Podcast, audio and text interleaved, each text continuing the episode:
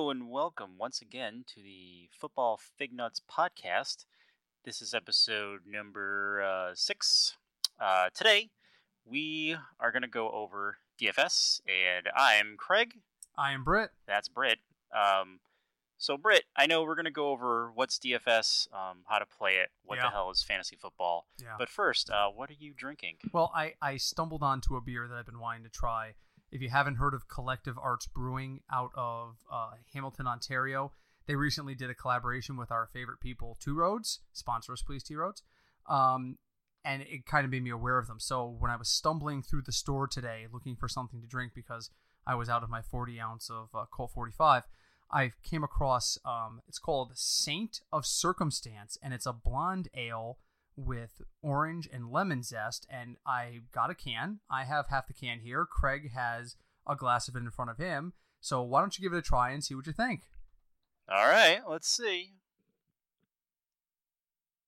We probably shouldn't both drink at the same time. It's dead air. Probably not. But um, ooh, that's interesting. Uh, it's interesting. It's it's a really light intro, but there's a hard, there's a much harder um, finish. Yes, the the follow the along end. is really good. Um, it's got a 3.59 on Untappd, which if you've been reading the site, you know I like a great deal. Um, I don't know. I- This is probably worth a three and a half from me. I, I, I don't mind it. Mine, no, it's pretty. It's it's different. Usually, most of mind those beers, the flavor is um, you know, in the front, not the end. There. Correct. Absolutely correct. So with that out of the way, we can move on to the uh, business of talking football, and uh, we're starting our regular schedule this week. Yep, that's me opening another beer because I've already ripped through that blonde one.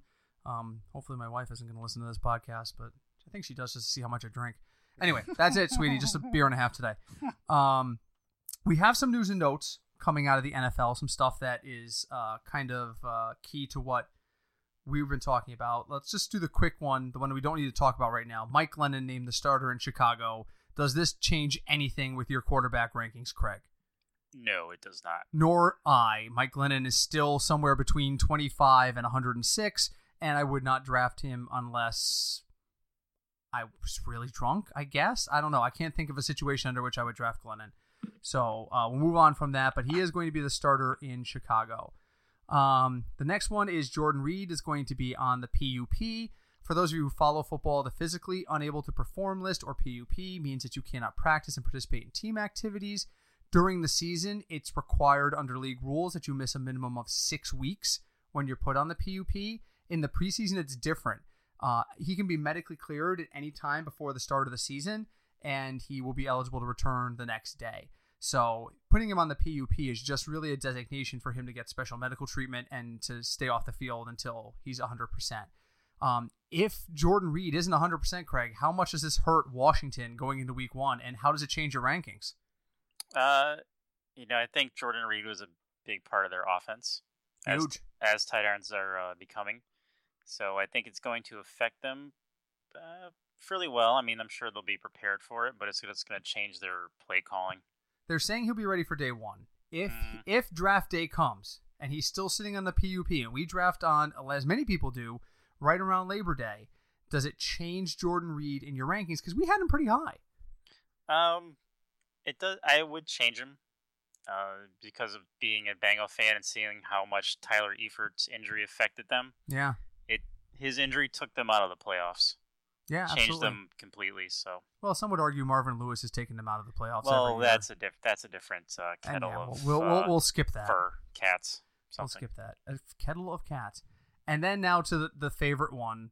Lucky Whitehead is now a New York Jet, according to Ian Rapoport and ESPN.com. Um, for those of you who did not hear the saga, the quick version of Guess it he wasn't is- very lucky. Yeah, exactly. Really. Um, Sorry, had to be done. It had to be done. Had to be done. For those of you who may not have heard the saga, very shortly, a case of mistaken identity led to a report that Lucky Whitehead had a warrant out for his arrest. It was not true. I don't know how there may be two guys who go by the name Lucky Whitehead wandering That's around. Uh, pretty impressive. Yeah, I know, uh, but it was a different guy. But when the Cowboys on Monday caught wind that there was a warrant out for his arrest, according to TMZ, they cut him. They filed the paperwork. They did so late, by the way. They said they cut him on Monday, and the paperwork was not finalized on Monday, which is a whole other deal. And Lucky Whitehead lashed out because they never contacted him, they never tried to get in touch with him. And the Jets swooped in and said, We don't have any wide receivers anymore, so let's sign Lucky Whitehead. Um, fantasy impact is, uh, in terms of Lucky Whitehead, is 4.6 points in a PPR because last season he had exactly three catches for 16 yards. So, does this change anything at all for the Jets? It doesn't for me, Craig. Um, it may change some things for the Jets, but not for me. yeah, I mean, it's more just a funny story because because it's the Cowboys. Yes. Fat holes. Yeah. the Cowboys reacted to a report on TMZ. Think about that. in an era when we when the word fake news is tossed around all the time, they made a cut decision based on a report on TMZ. It's like they could at least call his agent. They did the nothing to pol- verify this, it appears. Was it even in Texas? I don't think so. And the, the, the funny part was he didn't find out about it until somebody called him for comment. Apparently, like he was completely unaware, like that there was a warrant out or that this article was out about him. He was like, "That's you know, it wasn't about him. it wasn't about him." He's like, "What the hell do I have to care? I didn't I didn't get arrested for shoplifting. It's it's not it's Uh, not me." I don't know. It's it's it's weird. it is a very very, Very weird, weird. Very scenario weird. so anyway to business so we wanted to talk a lot about um, dfs what is dfs um, how do you get involved with it what kind of risks are involved with it the whole nine yards so that's what we're going to spend the majority of our, our time today talking about so i wanted to uh, the people who reached out to me about this kind of said i don't know anything about dfs i really could use a straight up intro to exactly what Do the they heck know anything about fantasy football? they know fantasy football. They've done season long for years, Okay. but they don't understand DFS. What they know about DFS is that it's controversial because it's considered gambling by some, and it costs money to do. Well, like Correct. anybody who walks into a casino, let's uh, and and I'm not going to get involved in the gambling argument. Straight up off the top, it's a game of skill. No, it's not. It's gambling. I don't care what it is. it's protected by the law. States can do their own thing with it. I live in a state that embraces it. I'm not going to get into the argument over whether or not it's gambling. Okay, so let's just get that out of the way right now. But when you walk into a casino, Craig, Craig's Yep. going to take a thousand dollars because right. Craig sleeps in a vault of money like Scrooge McDuck. okay. He's going like to take a thousand dollars and walk into a casino. What game are you heading to? Me personally, Yes, you. I'm gonna split time between um. No, where are you going first? Uh, all right, all right, roulette. Roulette. Why? I I just enjoy roulette out of all the table games. So you played it before. Yes. Okay, the roulette tables are all closed. It's Damn three it. o'clock in the morning. There's not a single table of roulette open. Where are you going? Um, what tables are open? That's an interesting question. Let's say Baccarat, Sic Bo, and Caribbean Stud are the only tables currently available in this Um, terrible National Lampoon Vegas vacation style casino. Um, I'll go Caribbean Stud. Have you played Caribbean Stud? No. Okay. How aggressive are you going to be? Um, I'm gonna tell the dealer that I don't know what I'm doing. He's going to smile because either you're going to win and tip him or the casino's taking all of your money and he's going to get job security. Pretty That's where I'm going with this. People who don't know DFS, they know it costs money. They know it's considered gambling and there's legalities to it by certain people. They don't want to go out there and put money on the table and not know what they're doing and lose all their money. So it scares people away in that respect. So that's why we're here today and we're going to talk about daily fantasy sports. We're going to talk about what constitutes uh, DFS, the types of pools, the places you can do it, just a general kind of uh, introduction to everything. If you know DFS inside and out, you're probably not going to get a ton out of our podcast today, but we, you know, thank you for listening regardless. So, excuse me. All right. So, DFS stands for Daily Fantasy Sports, and what it is, it's a variation to fantasy sports that does not require an entire season to play. It is a predetermined period of time that you are competing against other people in pools. For example, in the NFL, it is typically a week. Week one is a DFS pool. Um, in Major League Baseball, it's one day of games. Every game that happens on Wednesday, July 26th, is considered a pool of games, etc. So you put together a team using a lineup system that they put forward that has a salary cap. You're not drafting against other people. You pick the players that you feel fit best, but the salary cap can be really restrictive. You're not going to be able to fit the best players at every position. You're going to have to make some tough decisions and really try to stay under the salary cap, and that's where the skill of it comes in. So you put together this team, and you start entering in a variety of pools. And depending on the type of pool you enter it in, you win cash or prizes associated with it. Uh, there are games that you can enter multiple lineups into. There are games you can only enter one lineup into, and there are actually zero point zero dollar free rolls that players can set up depending on the site that you don't even have to pay for. So it really is just a variation on the fantasy that we all already know. You're still trying to beat other people and put together a better team than the guy across from you. The difference is that the pools can be larger than one person. So um, there's a variety of formats. We're going to go into all the formats. Okay.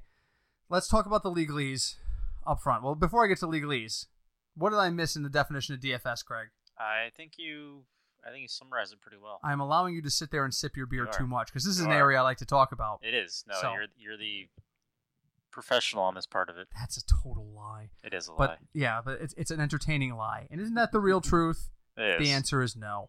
So, um, who said it? It's a Simpsons quote. Come on, Craig. Say it again. Oh, I just forgot it. Flew out of Oh, my head. now it's gone. It's the truth in that it's a lie, but it's an entertaining lie. And isn't that the real truth? The answer is no. That sounds like something Homer would say. It wasn't Homer. It was a special guest star. I'll give you one more chance. Special guest star. Yeah, because? I'm gonna take a sip of my beer, so you have a moment to think. Uh, it wasn't Joe Namath. No, he talked about Vapor Lock. That's right. Show name at the paper. lock. Oh wow, I don't know. The answer for those of you playing along at home is Leonard Nimoy from the Oh. episode where Mr. Burns gets treatments and Homer thinks he's an alien. hmm Leonard Nimoy comes to cover it for a show, and that's the opening to his show. Oh, that's right. I remember the end. That's right. You know, Mr. Nimoy, you, you didn't do anything. Didn't I? What do you want in your Um. hot dog, Spock? So, okay. So I'm sorry. Back to this. The legal disca- disclaimer. We talked about. We're not going to get into the gambling thing of this, No. but the first thing is you're. I did look at our our stats, and we are being listened to in a variety of locations outside of our home state and home country. So please, before you even consider you doing any sort of daily fantasy sports, please check with your local laws and regulations. The easy way to do this is that when you play on certain sites, they restrict based on your location whether or not you can enter a lineup. If you go on DraftKings and it says that you based on your IP's location, you cannot play, you can't play. Um, that may only come into to terms when your IP crosses state lines. Excuse me again. That happened to me last year when New York suspended it briefly. I'm in Connecticut, but I am a uh, I was an optimal customer. They're based out of New York. So I was pinging off of a server in New York State. It was like, what the hell are you doing? And I just basically had to find a different server and, and connect through there. And then it was it, it verified my home address that way. But anyway, so please don't play if you're in a place that is illegal for you to play. And there go my notes off of the screen. There you go. What the heck, man? And it, just as a sidebar, this is just our personal thoughts. So if you happen to use any of our suggestions, it's totally up to you. We don't take any uh, responsibility for your lineups. yeah, we are not legally responsible for any money you lose on DraftKings, FanDuel, or another site. If you go onto the sites and you put in a lineup based off of our recommendations, um, and you lose a million dollars, please, you're not. I can't. You can't sue me. I'm, this is why we're putting it into the podcast now. We are not telling you to go and bet your house or any amount of money. What we're telling you is we've done this before, doing it for a while. We've had some success, and we feel like we have information to share. But doesn't mean we lose. Every, we win every week. We lose once in a while, particularly in the beginning of the season. You'll hear this too. Going into week one, I will tell you to be very cautious in week one. Week one, in the three years I've been doing DFS, I've lost every single week one. And there goes half our listeners. I know. Done. They just There's hung up. They deleted click. the podcast. Thanks for coming, guys. Email us. Um, unsubscribe. Craig is going to open the beer because he's just like, oh god, he's just killed our momentum. Um, but yes, so just keep in mind, wager or enter responsibly, whatever you want to consider it, but make sure that you're not, um, you know, going over the line and not not blaming us when when your money doesn't if you don't if you don't win. So, all right, so there's a bunch of sites that you can do this at. The two most popular are DraftKings and FanDuel. Um, if you watch football, you've seen their ads because they went to an ad war about a year ago. A very highly publicized ad war, which ended up in uh, them announcing a merger. Um, that merger has since been scrapped, mainly because there were a bunch of regulatory complaints against it. So we are there's not there's not going to be a, a, merger. So DraftKings and FanDuel are going to go back to business as usual. There is, however, other sites, uh, Yahoo Sports, Fantasy Aces. These are places I have not dealt with. I have dealt with DraftKings and and uh, FanDuel, and I can speak to their reliability. Craig, do you have a preference? What do you like better, DraftKings or FanDuel? Uh, personally, I like DraftKings just because that's where um, I started on. You're so sorry. What was that last part? That's where I started doing DFS. So, so did I. I did just... not. I don't like FanDuel, and my brother's the exact opposite. My brother likes FanDuel and doesn't like DraftKings. And the primary difference, besides the fact that they use different systems for an, don't they uh, use a kicker? Yes, FanDuel uses a kicker. Uh, DraftKings does not. If you don't want to use a kicker, no, they have a flex.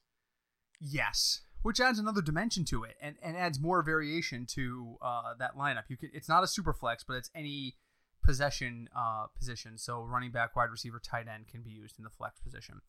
So so those are the sites we use. I prefer DraftKings. FanDuel isn't bad, and between the two of them, they control 95% of the market, according to some sources. I saw that on Wikipedia.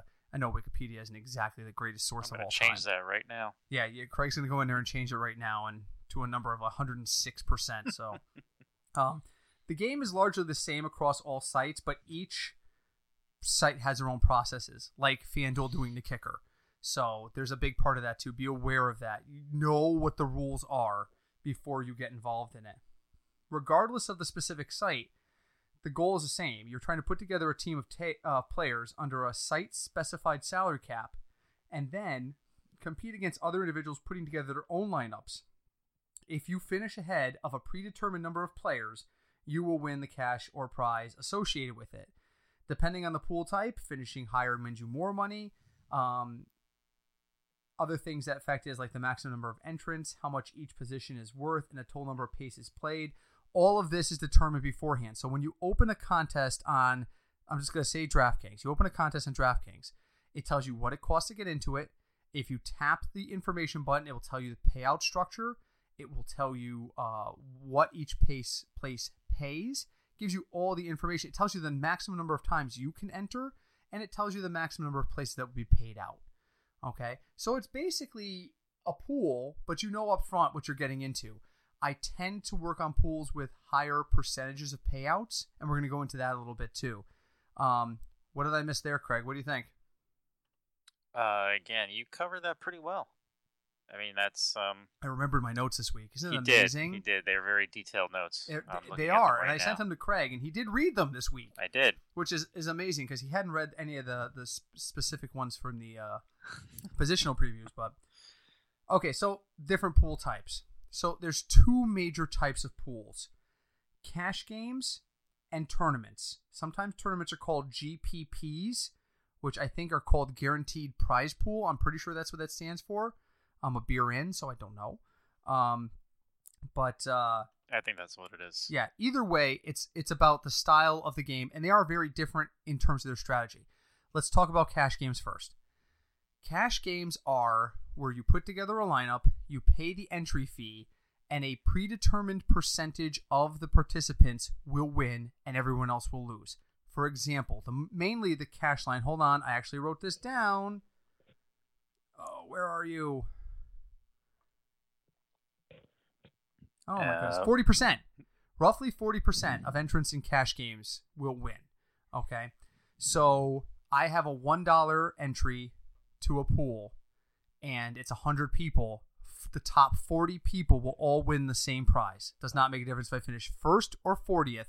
In a cash game, everyone cashes out at the same level. The, what I get out of that is depending on the pool type. That's if it's the 40% line. Sometimes the line's a little bit lower, sometimes it's 33%, 35%, whatever it is. But that's how these sites make money is that it's not an even split. So I'm going to work off just the general idea of there's 100 people in every pool for cash games today, just for the purposes of giving you guys numbers. So what kind of cash games are there? Well, there's two, there's a bunch of them. Um, the basic one in cash, the first one is 50 50 games. 50 50 games mean this is a high percentage payout, low yield type of setup. 50% of the people will win, 50% will lose. After the house takes their stake, everything else is divided up amongst the 50 winners. So, we're in a pool of 100 people. in a 50 50 and it costs a dollar. The top 50, first through 50th, will each win $1.80 on their $1 bet. Well, why aren't they winning $2? Because that's how DraftKings, FanDuels, and everybody else stays in business. They take a small percentage, in this case, what is that, 10%? 20. 20% off the top for business operations. So 1 through 50 will turn a dollar into a dollar 80. 51 through 100 will win nothing. So, Craig, your thoughts on 50 50s? Uh, since we've been doing it, I kind of at least do one or two a week, only because I feel like your chances of winning are greater. It is the highest percentage payout. Half the field is going to win, but it also yields the lowest payout ratio. And True. that 20% rate stands pretty constant. So if you bet $2, you're looking to win 360. You know, if you bet $10, the payoff is going to be 18. And the pool types, there's various entry levels too. Sometimes they're a dollar, sometimes they're $10. You'll see pools into the thousands of dollars. Don't touch those. Stay away from those. If you're listening to this podcast, you've never done DFS, and you think I'm going to put $1,000 into a double up or a 50 50 and I'm going to be set for the rest of the year, don't do that. It's a bad idea. So, so that's a 50 50. Half the people are going to win, half the people are going to lose, and you're not going to quite double your money if you end up in the top half. I also like putting some money into a 50 50 each week because it's usually a safer bet. Um, the higher uh, aggressive players t- tend to stay away from the 50 50s. Um, particularly when I have a lineup I'm not really super confident in. Maybe it's a lineup I know is going to bring 150 points, and that's around where the pay line is, but I don't think they're going to get to like 180 or 190. I'm not 100% sure on them, but I'm confident that they're going to get at least to a minimum number. So let's let's introduce that right now. There's terminology associated with DFS. Floor and ceiling is something you're going to hear a lot. Floor is what's widely acknowledged as the fewest points a person is going to score. Ceiling is what they're absolutely going to score if they have the greatest day of their life. Tom Brady, I'm going to use him. I know it upsets Craig, but I'm going to use him anyway. Beer. Yes. Tom Brady has a floor of like 10 to 15 points. E- even on his worst day, unless he gets hurt, he's going to score 10 points. It's going to happen. That's just him. That's his floor. If that's what you're comfortable with, go with it. You're working with the floor numbers when you're talking about cash games because you want minimum accomplishments. And if your floor scores add up to about 150 points, you're in good shape.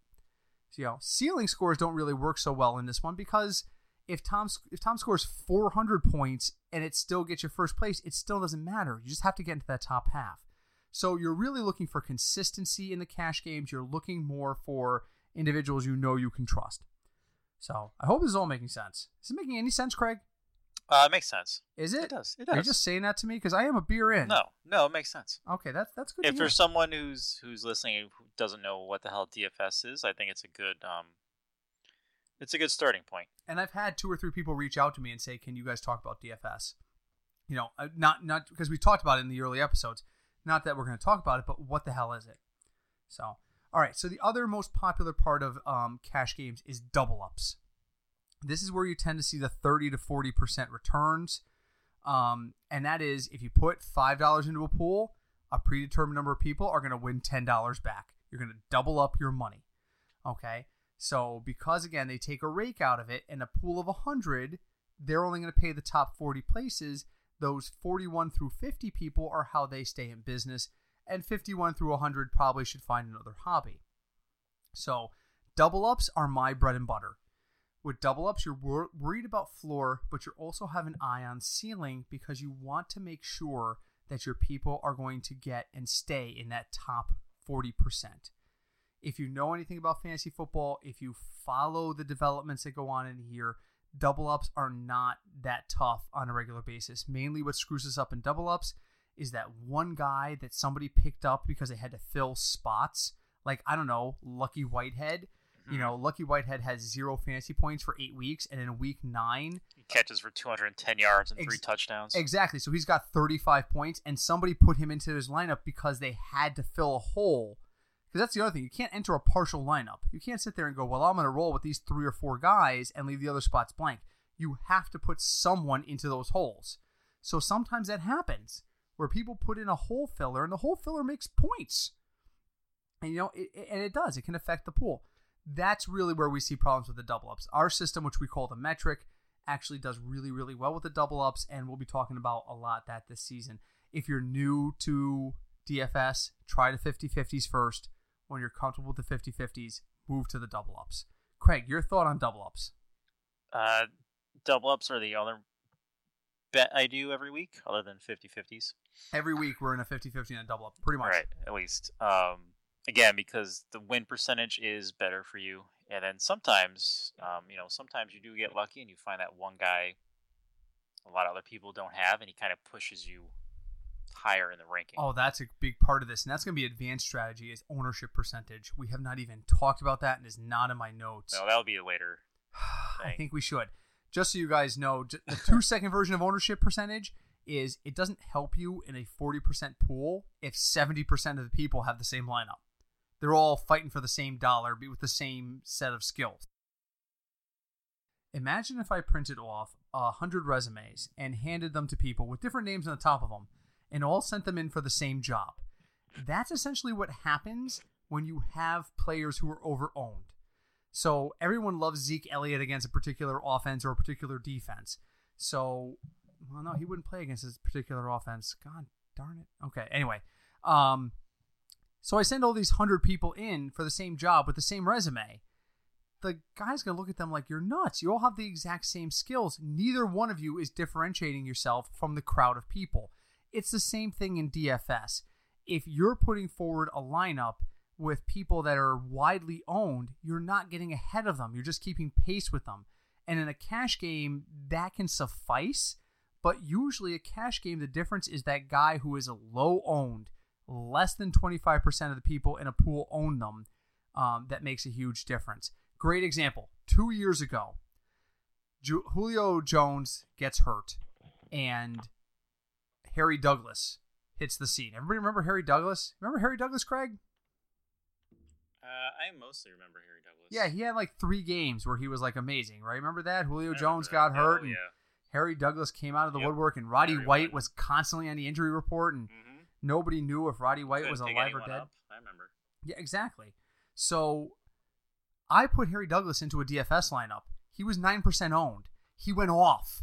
He had like 12 catches for 115 yards and a touchdown. Because he was so low owned, it put me above everybody else. It differentiated my lineup from the other people. So ownership percentage matters. And we'll again, like I said, we'll talk about it more later and you'll hear it throughout the year. Ownership percentage matters. It doesn't matter if I identify a sleeper if 80% of the people in my pool identify a sleeper. It's about identifying folks that other people don't. So, um, so that's double ups. The last part of the cash games is called multiplier games. This is where the payoff line is a little higher, but the payoff is a little higher. So, in a group of 100, you might have a triple up or a 10x or a 5x. You're going to get whatever your entry is times that value. So, a $5 entry into a 10x is going to yield 50 bucks, but in 100 people, only the top like 6 or 7 are going to win. Much smaller pay line, uh, much harder to reach, but a significantly better payout. This may be a situation where you have to treat it a little bit more like a tournament setup, but you know that's up to you. I tend to stay away from anything more than 3x because you tend to brought, bring out sharks in that. Sharks are players who are skilled pros. They do this, and they call them sharks because they wander around the ocean of DFS looking for smaller fish to eat. Don't be that smaller fish to eat.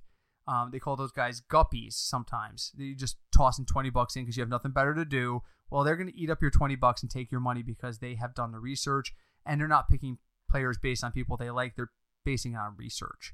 So, Craig, what do you think about multipliers? I don't think we've done a lot of them together. We haven't. Um, I've done a few personally. Um, I have lost uh, quite a bit of them. Yeah. They usually cost more money to join in. Yeah. Um, well, there are Um, tiny ones, There are little ones, but they're a dollar to win 10 bucks and they're still very competitive. But there's there was two years ago I was in one and I you know I won like eighty bucks. It does So- happen. It does happen. It's worth a flyer once in a while. So, so that's a cash game breakdown. Essentially, what you know about cash games is their entry fees range from anywhere from a dollar to thousands of dollars, and depending on the pool, either half the people will win, uh, a certain number of people will double their money, or multiply their money by a predetermined number. And you can look at that before you enter, which you should do because one of the things I do when I'm judging pools is what percentage of the people are going to cash. And I am more likely to enter a 40% winners pool than a 30% winners pool because what happens if I end up in that 31 to 40 range? I don't want to lose my money. So that's cash games. Tournaments are a completely different kettle of fish. They are the same basic rules, however, they are typically huge pools of players and the rewards or payouts are tiered based on how high you finish. In a cash game, if it's a 50 50 and it's 100 players, number 1 through number 50 are going to win the same amount of money. In a tournament, the higher you place, the more you win. That also changes the strategy when you look at these kinds of pools. So, tournaments tend to be a little bit more, you have to find that one guy that stands out and you have to get the um the the unique lineups in. Um, they, this is where you find things like millionaire makers or uh, qualifier trips. The Buffalo Wild Wings commercial. The guy in the Buffalo Wild Wings commercial, absolutely. Um, that's that's where you see these folks. You'll see tournament pools where they say, okay, first place gets a free ticket to Dallas to play in the National Fantasy Football Championship on Week 15 that's the type of pools these these things tend to tend to be. Tournaments can be cheaper. There are quarter tournaments a lot of times. I have entered quarter tournaments pretty frequently and won like I don't know fifty cents to a dollar because it's again you're betting twenty five cents. You're gonna get a much smaller payout. But um, in general, I tend to stay clear of tournaments. They tend to be much more competitive, much more kind of hit or miss and the sharks tend to favor them, particularly the millionaire makers and the big tournaments that lead to uh, qualifiers and satellites. Craig, your thought on tournaments? To me, tournaments are like playing lotto. Yeah. Essentially. Yeah. Or they're like going to the casino. Yeah. I mean, you're talking tens of thousands of people in some of these pools. The millionaire makers tend to be $20. So keep in mind, just to cover the payout of first place, because in those millionaire makers, first place is a million dollars. What is that? 50,000, 500,000 people? Yeah, right. it's like yeah, yeah I'm, I'm not doing the math right now. I just don't really care. But it's tens of thousands of people, and that's just to cover first place. And they don't run these things if they don't make money. So you know, I, tournaments tend to be where you're going to make a big splash. You probably won't hear a lot of tournament talk on our podcast what we tend to do is we tend to take our optimal lineup that we're using in cash and 50-50s and toss it into one tournament, but we don't spend a lot of time doing tournaments just because it's not what our system is built to do. Our system is built to do um, the cash and the 50-50 games. So, um, so what's the difference to the average player? What's the difference between a cash and a tournament pool? Your um, strategy is going to be completely different in cash, you just need to make it above a certain line. You're looking for safety, you're looking for guys who are going to produce, you're looking for guys who are going to avoid injury. In tournaments, you're trying to find that one guy no one else uses. Yes, I did talk about how um, ownership percentage can be important in cash too, but it's absolutely essential in a tournament. If you don't manage your uh, ownership percentage in a tournament, you're dead in the water. The only person you want to own in a tournament that does not have anything to do with ownership percentage is the highest scoring player of the week. That's it.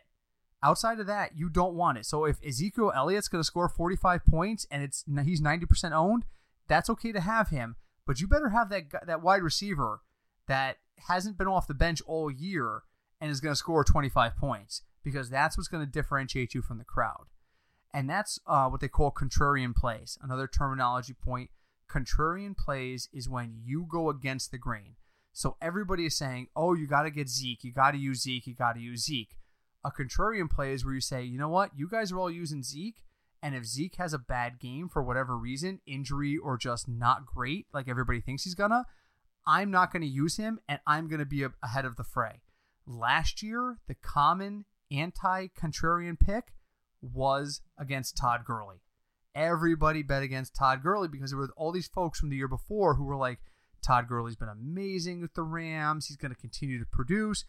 Betting against Todd Gurley turned out to be a really good contrarian play because he just didn't play as well as everybody thought he would.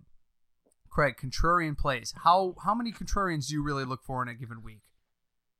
Tournament wise. Tournament wise, Yeah. um, maybe one or two, but again, it's really it's really hard. Yeah, I mean, if- are really hard to. Oh, do. absolutely. And if you go more than one or two, there's a good chance if they all hit, you're going to win. But if they don't all hit, you're definitely going to lose. Yes, yes, you are. You know, I mean, you know, it- it's just it's just not going to happen. You know, it's easy if you win a couple, and then your you know it says your balance is, say you started the season with twenty bucks, right. halfway through your your balance is say hundred bucks. Right. It's really easy just to click that Oh yeah. twenty dollar button, like again, like the casino with the with a slot machine. Sure, I'll bet all the lines. Bankrolling. Yes that's what they call bankrolling is when you play the safe plays to try and increase your your available funds to go after the big stuff. Typically what we do in our group is if we're going to bet $10 any week we bet $7 on cash uh, cash games and $3 on the tournament. That way if the cash pays out we're going to pay out about know, 10 to 15 bucks. And if the tournament doesn't we lose that 3 bucks. We're still up a couple bucks at the end of the week. And if the tournament hits we have a really really big week. So um, again what you play i would strongly encourage newer players to only play tournaments when they're free. Play the cash games up front build your bankroll and get used to it and be prepared to lose a lot in the beginning. We talked about the difference in rosters for the the, the two different strategies. You want safety in cash games. You want teams that are going to get you to 150 points but when it comes to tournaments, you want teams that have a potential to score 200 points. And that may mean floor be damned. You're really looking at the ceiling there. It's a much different setup for your uh, your rosters. You're also looking for a different caliber of player. You want, um, like I just said, the ceiling and the floor thing. Sometimes in tournaments, the guy who makes the difference is the third string guy who hasn't done a thing all year. Can you really identify that guy? Can you pick him up before other people can? Using my Harry Douglas ex- uh, example, maybe you can. If you can, great. If you can't, you're probably going to struggle in the tournament format. Dis- different research methods. Cash games rely on consistent performance. I want to know can you tell me, because this guy's going to score 15 to 20 points, great, I can use him. The research methods for tournaments tend to be you're looking for the guy with the big bang. Here's my example on this. So let's say, just say the Atlanta Falcons. No names, just tossing out a team name to be example. You find out that they're playing against uh, Washington, and DeAngelo Hall is um, questionable at best. Well, you know DeAngelo Hall is going to cover Julio Jones. And you expect Atlanta to play from behind because Washington's offense has been clicking and Atlanta's defense is average at best. So you expect Matt Ryan to be throwing the ball a lot. You expect DeAngelo Hall to be covering Julio Jones. You're not going to use Julio Jones in a tournament lineup because he's going to be covered. And if you do, he's a flyer because DeAngelo Hall is hurt. You're going to focus on his backup. Who's going to get the second most targets in Atlanta? Maybe it's Austin Hooper.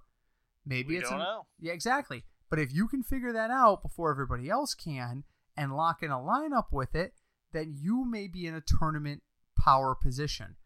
Again, that's an awful lot of work. I don't want to go through that. And then what happens when DeAngelo Hall sits out and now Julio Jones is guarded by the same guy who is guarding the backup, and now all of a sudden Julio Jones has 200 yards?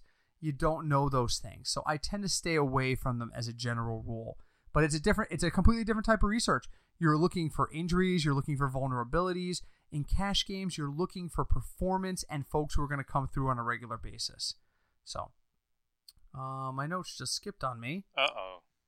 Um, no, it didn't. Here we go. Did it? There you go. Okay. Good. So again, it, it, you know, if you want that kind of stuff, there are sites out there that do tournament specialties.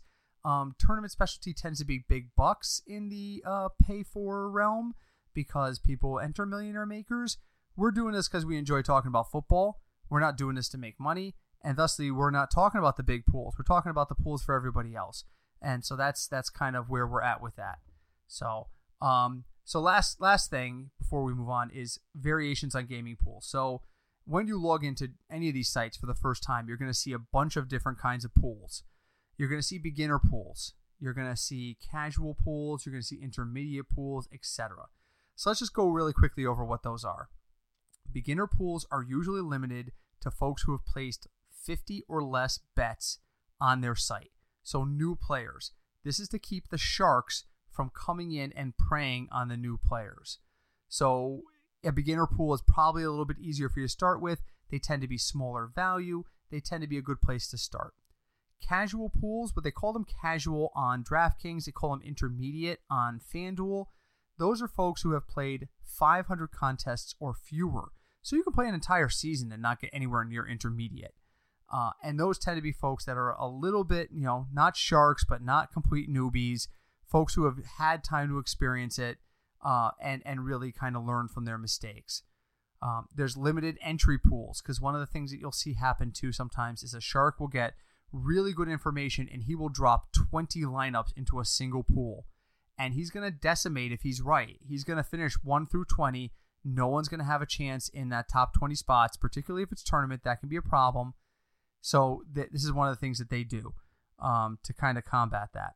Uh, so limited entry pools mean you can only enter up to like two or three lineups. There's also single entry pools where you can only put one lineup into each pool.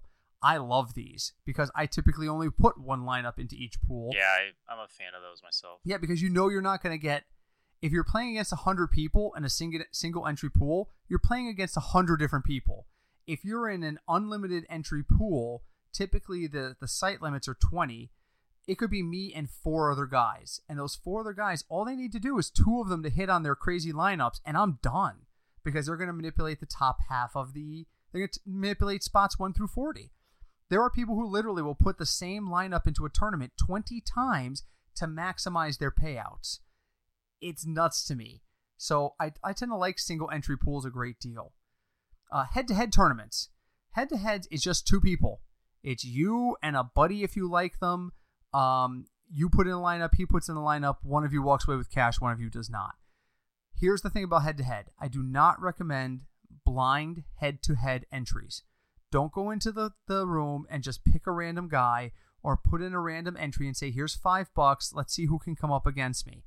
That is prey for sharks. They will do that. They will look for folks who have beginner status. They will look for folks with intermediate status. They will look for folks with low winning totals. And they can track this kind of stuff because the sites do. Um, there's badges that you get after you've played so many pools and won so much money. So all a shark has to do for a new player is look for somebody with no badges, and they think it's easy money. If you want to do head to head, directly challenge a friend through the site.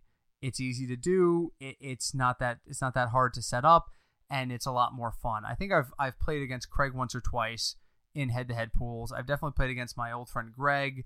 Um, I played against my we brother. should um, we should do that this year. We should. You know, that's not a half bad idea. That might be fun to do because we can't give out specific lineups on here. Maybe if we did uh, some pool entry, we could actually uh, get some stuff done that way. So anyway, uh, I'm running out of time, so I want to get this going. Uh, free rolls is anything that costs zero to enter. I highly recommend you take advantage of those whenever they show up. Qualifiers. Qualifiers are tournaments where you don't necessarily win cash. The top one to whatever spots, depending on the setup of the tournament, end up winning tickets to bigger tournaments. Uh, and usually there's stuff that are destinations. I think last year they did one in Maui, where like the first 10 weeks of the season, whoever finished first or second in their tournament pool got a t- plane ticket and a hotel reservation in Maui and got to go down there and play for like a million bucks. Okay. They tend to make a lot of money off of these. They're no different than tournaments. You got to treat them like a tournament. You got to research them like a tournament. You got to play them like a tournament. So, uh, and then the last thing is steps. Step pools are smaller tournament pools with the design of giving newer or lower budget teams an effort, an opportunity rather, to participate in bigger events. So, for example, step one is a $2 entry, and whoever finishes first out of that pool of like 10 people gets a ticket to step two. Step two is a $10 entry, and whoever finishes first gets to step to step three. Step three is a $100 entry, and whoever finishes first there gets a step to step four, which is a $1,000 entry. So it's a guy. So if you can win three weeks in a row, which is extremely difficult, Very extremely difficult. difficult. Think about that. Very difficult. There's a hundred of you at each of these steps, so you have to finish first in four out of 400 people on four consecutive occasions. I mean, it's possible. It well, somebody does it, but one person out of 400 does it. That's like what a quarter of a percent. It's tiny, but somebody's going to do it. That person gets to spend two bucks, play for four weeks, and end up in a pool that they can win a lot of money. I avoid the steps. I have never made it past step two personally. I have never played one myself. I've done step one a couple times. I've made the step two a couple times. I've always faltered in step two. Um, Yahoo did a tournament last year for people who did season long with them, in which everyone got a free step one thing. Actually, that's not true. I can't say I failed in step two. I made the step three that time, and I made it to step three and got crushed, absolutely crushed. Um, so I won nothing out of it, and that's the thing. Once you lose in those step competitions, you're done. So I got to play for three weeks, but I got absolutely nothing out of it. Um, so those are the different types of pools. Those are the different subsets of pools. Um, I guess where we would go now is what do we recommend for new players? So let's start with Craig. Craig, what would you recommend for the person who's looking at DFS for the first time and just says, I don't know what to do. I want to try it, but I don't know if this is for me. I don't know if I want to start an account. What would you recommend? Um, so I would recommend doing. There are beginner pools that actually are free. There are. Um, so they don't cost any money. You get tickets for other Yes. for other um, kind of like the steps. entries. Yep. right, kind of like the steps. So I would do those, or I would stick to the 50-50s or the double ups. You know, there's even ones that are like you know twenty five cents, yes, tournaments twenty five cents, fifty cents, a dollar. tournaments Try- will start at 25 those. cents. There's a million people in that pool and only the top 10,000 are going to cash, but there's 25 cent pools and I've done them. I've done them Sometimes They're good you, to um start out with. Yeah, you sometimes know, you just win to get 50 the cents, just to get the it. idea of it. Absolutely. Absolutely. So, as always, you can always email us with questions, tweet us with questions. We're happy to answer them on the air. That's kind of our introduction to DFS. The end result is that these guys want you to play, so they're going to make efforts to try and educate new players. I recommend going to the different sites, DraftKings, FanDuels, Yep. etc. If you um if you make a new account, sometimes you get some free entries. Yes, there's that too, and and we will um we're checking on the legality of it, but we think we can put a link on our webpage at fignutsdfs.com that would allow you to claim bonuses um, through us because we both have accounts at both sites, uh, and that might be helpful to new players starting out as well. So, uh, but again, we, we're happy to revisit the topic. We're happy to go over it again. Um, I hope it was helpful. It, it, Hope it, so. it takes a while to get used to. Um, yeah, it's definitely you can't really compare it to the season long fantasy Right. that everyone's used to. The only thing that's c- comparable at season long is you're putting together a lineup and you're trying to score the most points. Yeah. That's it. I mean, how you go about putting that lineup, what kind of pool you put them into, how much money The you cap wager, is a big thing. the salary cap is a huge thing. That's all. Yeah, so you're not starting Tom Tom Brady and Le'Veon Bell and uh Yeah, your your lineup each week is not Brady, Bell, and Johnson. no. It's your top three. There's no way. I, I, you would if if Brady, Bell, and Johnson was your top three, your wide receivers are going to be people like Craig, Lucky Whitehead. Lucky Whitehead, and me. Although I have more of a tight end build, if you have to ask about it. Um, so yes, i- that's and that's how it's set up. It's set up so it's not easy to do. But that is where we will be coming in during the season. We will be doing every week. We will be looking at the salaries and the lineups and saying, okay, here's person that we think is going to perform very well. That's really what the metric does. The metric identifies folks who are low cost with high upside. And that's really what it is. If you can identify two people that are underpriced, meaning they have a salary lower than people who are going to lower than other people, but are going to outpoint those same people, you can be very, very successful. Three years ago, when Blake Bortles was coming up, and everybody, was, no one was big everyone, on Blake Bortles. everyone loved Blake Bortles. Well, that was last year. But the year before that, not a lot of people were big on Blake Bortles. His salary was way down, and we yeah, were like using two him. thousand dollars. Two thousand dollars, and he was yielding ten points a game. That's a five. That's what they call a five x turnaround. I, if you're if you're producing five times as many points as your salary, so two thousand turns to ten points. That's two times five is ten. Then that's that's fantastic. If you can maximize that into three times across your entire lineup, you're going to win a lot of times in cash games, and that's really what we aim to do. So. Um, with that, we will wrap up. We will be publishing every Friday going forward, um, except for one weekend in October. I don't know how we're going to handle that yet, but I'm going to be away in Philadelphia, so maybe we can have a fig nut come and sit in for me here at at, uh, at the studio. But we'll figure it out. Um, until then, email us fignutsdfs at gmail.com, tweet at us at fignutsdfs. Our Facebook place is there.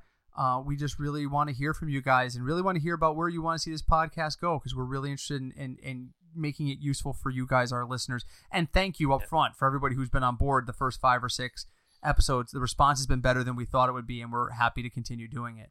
So, Craig, with all that in mind, what do you got to finish us up with? Uh, yeah, again, thank you for the uh, downloads. We really appreciate it. Um, also, thank you for the views on the site. And um, if you want to think this, uh, well, if you think this podcast is fun to listen to, um, a, a, review on iTunes would be highly appreciated. Yes, very much so. If you can go on to whatever site you use us to listen to, um, we would really appreciate if you could just give us a little bit of a review. All right, with that being said, I'm Britt. I'm he's, Craig. He's Craig, and we are the Football Fig Nuts. We will see you next week. Have a great one, guys.